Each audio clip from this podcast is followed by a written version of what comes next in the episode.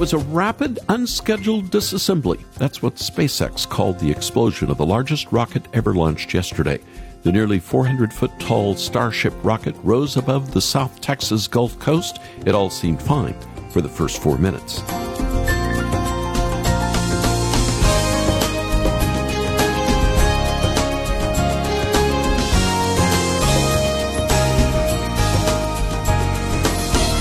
Everything after clearing the tower was icing on the cake. That's what SpaceX said on their webcast following the explosion of the biggest and most powerful rocket ever built. SpaceX's founder, Elon Musk, tweeted, Congrats, learn a lot for our next test launch in a few months. Interesting perspective. Not only was this the largest rocket ever launched, it was the most complex. In the history of space exploration, most new rockets fail on their very first test. The Christian life can sometimes feel like it's rapidly disassembling. But let's remember the words of Paul in Philippians 3 I press on, forgetting what is behind and striving towards what is ahead in Christ Jesus. Welcome to Haven today. Here it is Friday, and I'm Charles Morris sharing the great story that's all about Jesus.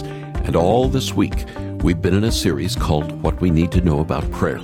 This week we've been thinking about prayer, and now I want us to think about some do's and don'ts of prayer that Christ shared with his disciples. And they're important for you and me as well. We've also been talking with author Nancy Guthrie about prayer all this week. Nancy lives in Nashville, and we live in a culture where people expect to always get a positive answer to their prayers, and then it sometimes seems God doesn't answer. He's either not there or doesn't care so, Nancy, how do we pray expecting God to answer, but keeping in line with what the Bible teaches? This is where I'm so grateful that we have examples in the scriptures. I mean, I, I tend to think that we, we think that if I'm good enough and I'm godly enough and I pray hard enough and I use the right words and I pray often enough, then somehow that will be the secret formula for getting God to say yes hmm. to my prayers. But then we open up the Gospels and we see Jesus in the Garden of Gethsemane.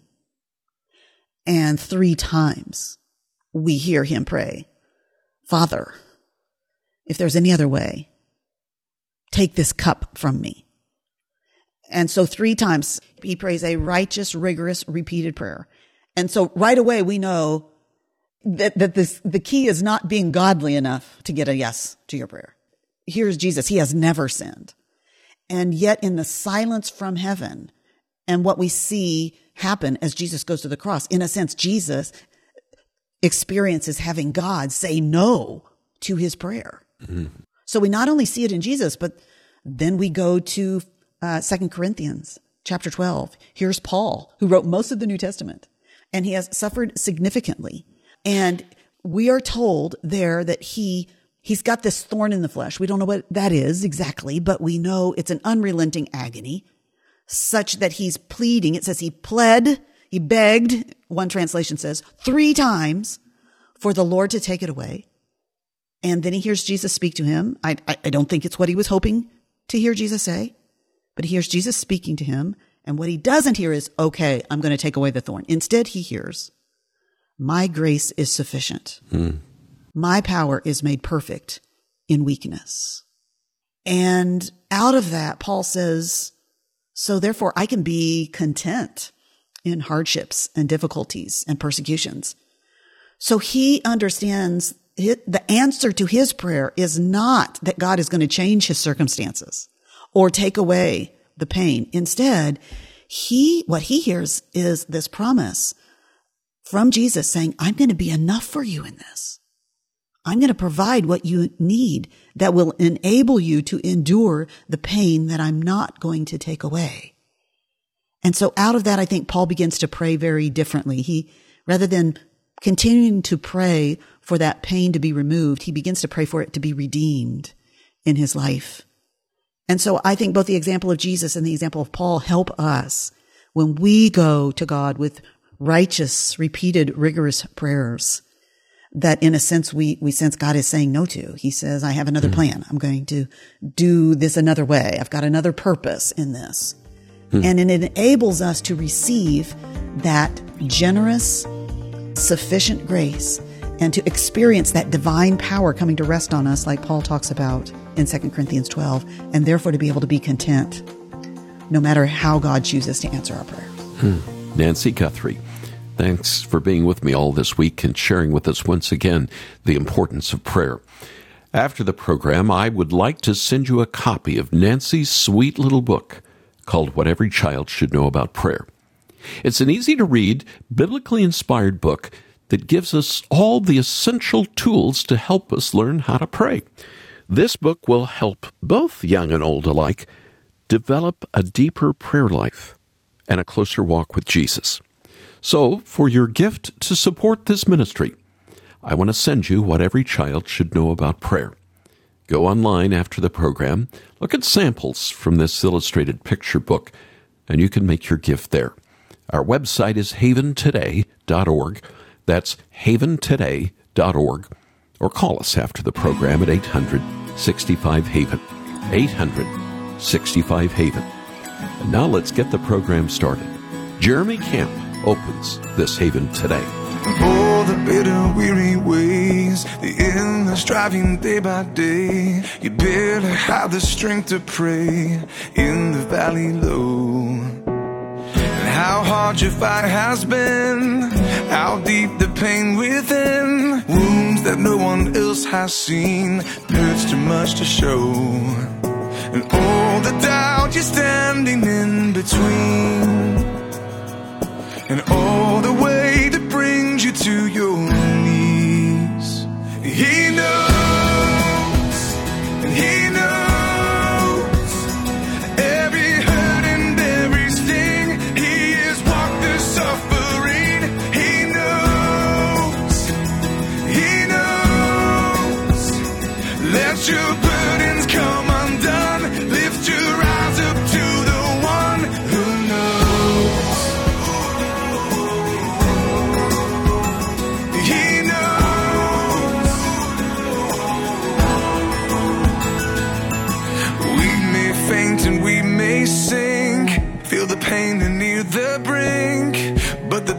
begins to shrink when you find the one who knows the chains of doubt that held you in between. One by one, a star.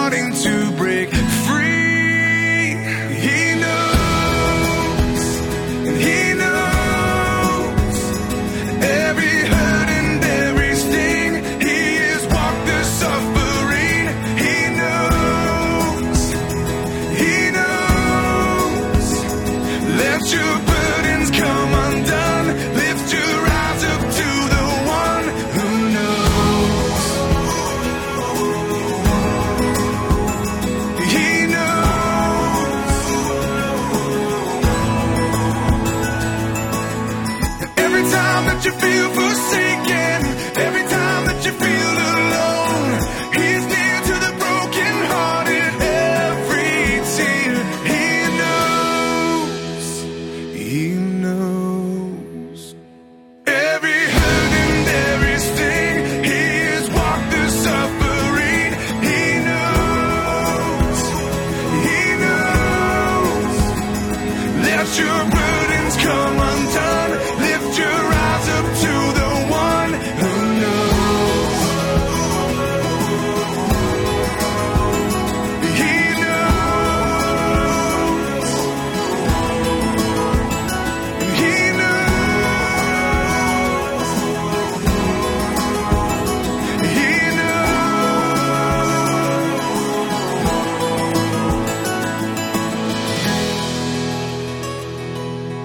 song is called He Knows.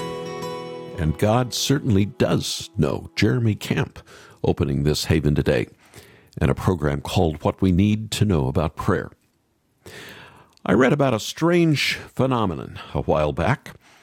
It said young people were faking their cell phone calls, pretending to talk to someone when in reality no one was on the other end.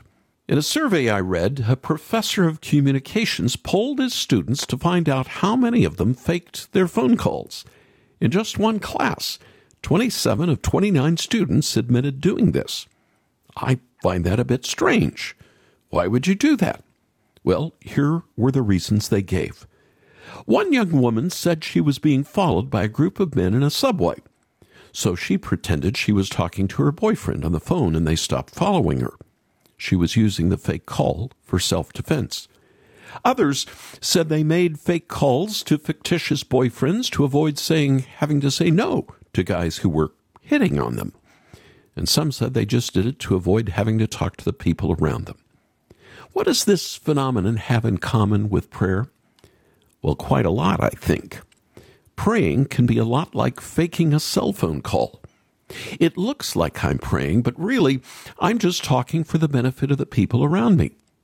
It may sound like I'm praying, but really, I'm just talking into the air. There's no real communication going on. I think faking prayer in this way is what Jesus was warning us about in Matthew 6. Jesus said, And when you pray, in verse 5, do not be like the hypocrites for they love to pray standing in the synagogues and on the street corners to be seen by others. I tell you the truth, they have received their reward in full. But when you pray, go into your room, close the door, and pray to your Father who is unseen. Then your Father, who sees what is done in secret, will reward you. And when you pray, don't keep on babbling like pagans, for they think they'll be heard because of their many words. Do not be like them, for your Father knows what you need before you ask Him. Jesus had obviously observed people praying, and here he was telling us, his followers, don't you pray like that. Those people are faking it. They're just talking into the air. And Jesus gives us two prayer do nots or don'ts. Here's don't number one. When you pray, don't be like the hypocrites for they love to pray standing in the synagogues and on the street corners to be seen by others. In other words, don't pray for the benefit of other people. We can pray just like people faking a cell phone call. We can use this privilege, which allows us to talk one to one with our unseen Father, to put on a show for the people around us. There are times when I've been talking to my wife Janet on the phone, and she would say, Okay, who's in the room with you?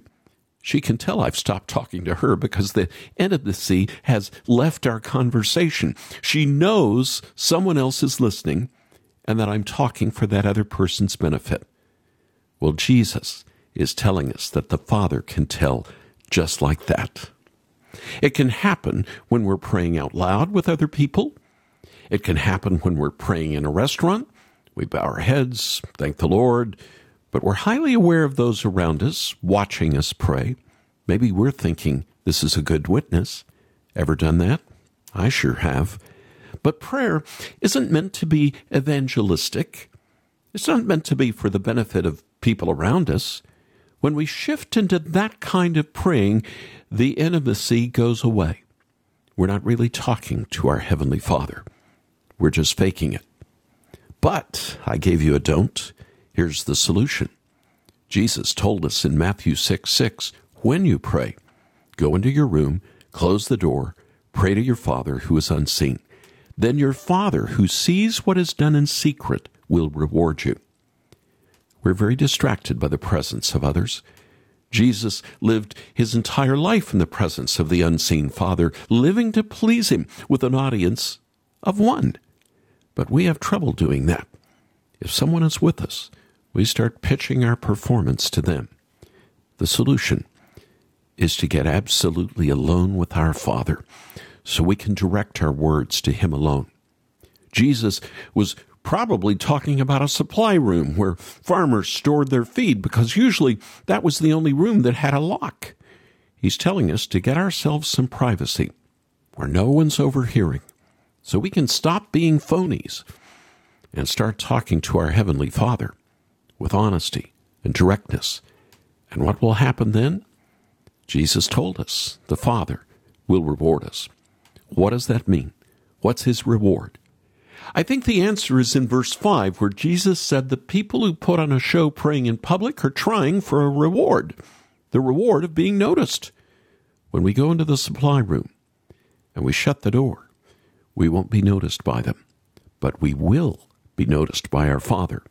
We'll have His full attention, and He'll be pleased that we come to be alone with Him, and He will delight in us. But there's a second do not.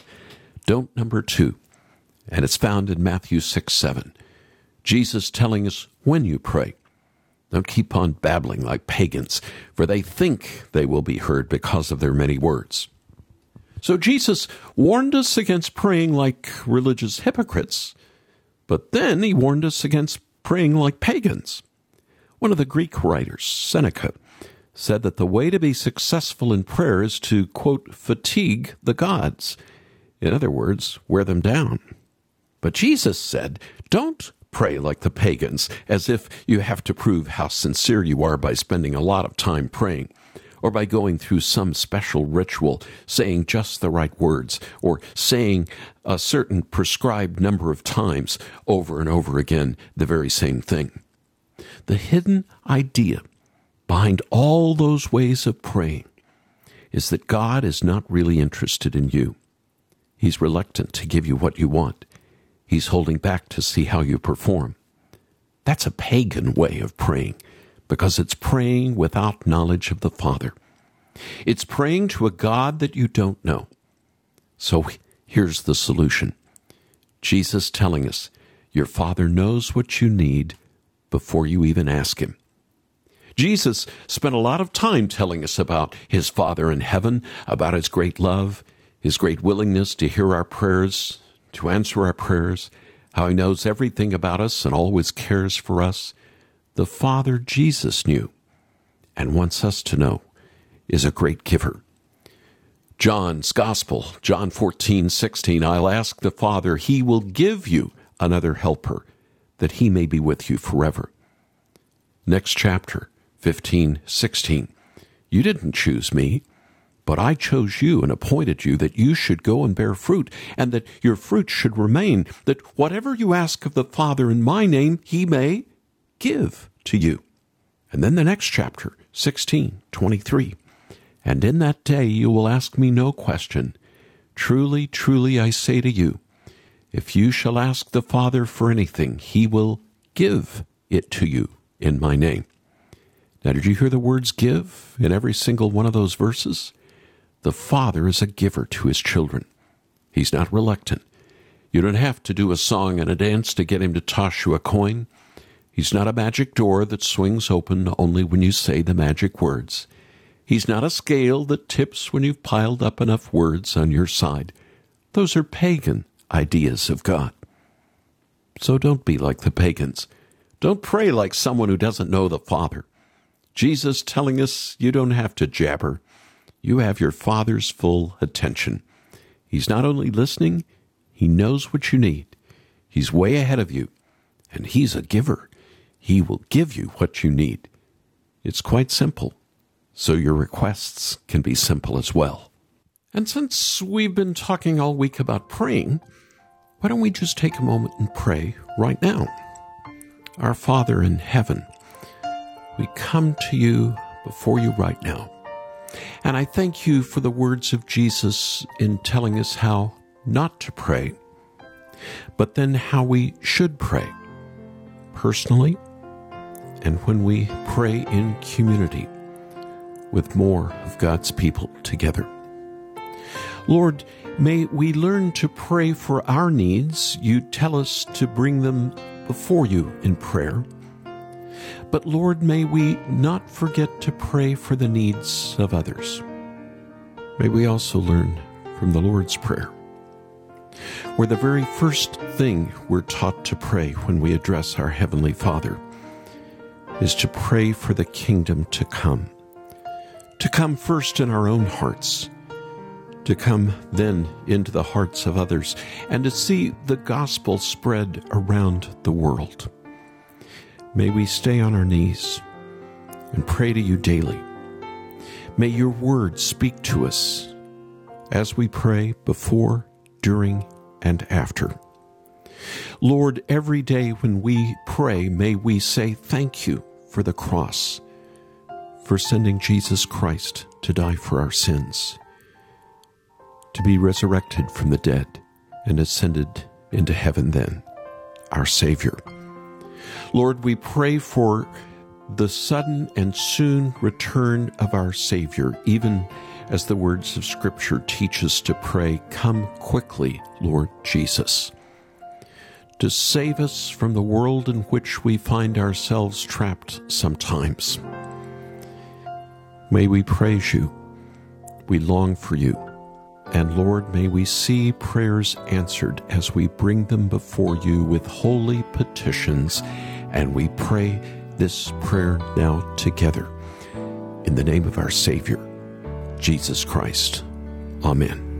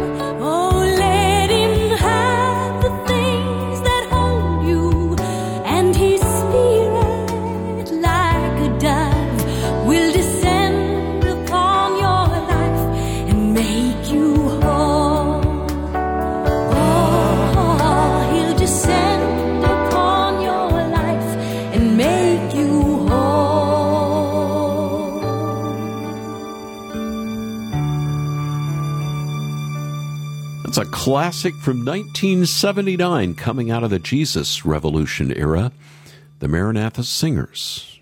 We used to own the Maranatha studios at Haven Ministries when I first came to this ministry 24 years ago. That was Spirit Song. Well, Nancy Guthrie was a bit surprised when she learned that her book for children about prayer was being used by adults. The book is called What Every Child Should Know About Prayer. And Nancy does a wonderful job explaining what the Bible says about prayer in easy to understand words. Her book is laid out with helpful illustrations. It's also filled with scripture and even prayer prompts throughout. This book will encourage you and even children around you to pray more in your lives. So, for your gift to Haven today, I'd like to send you what every child should know about prayer We've even had people getting numerous copies from us this week, and you can too. Look at the beautiful samples we have from the book on our website, but make your gift when you go there to haventoday.org. That's haventoday.org. Or you can call us and give and ask for the book right now at 800 65 Haven. 800 65 Haven. And just as it's time for us to go, let me just remind you that we are listener supported. And if this program is a blessing to you and you listen frequently, would you pray about becoming a Haven partner? That's someone who prays regularly and gives automatically monthly to help us keep sharing Christ with others as well as yourself. Just ask about it when you call or go online and read about being a Haven partner. I'm Charles Morris. Thanks for joining me here on Friday. Won't you come back again next week when again together we get to share the great story? It's all about Jesus here on Haven today.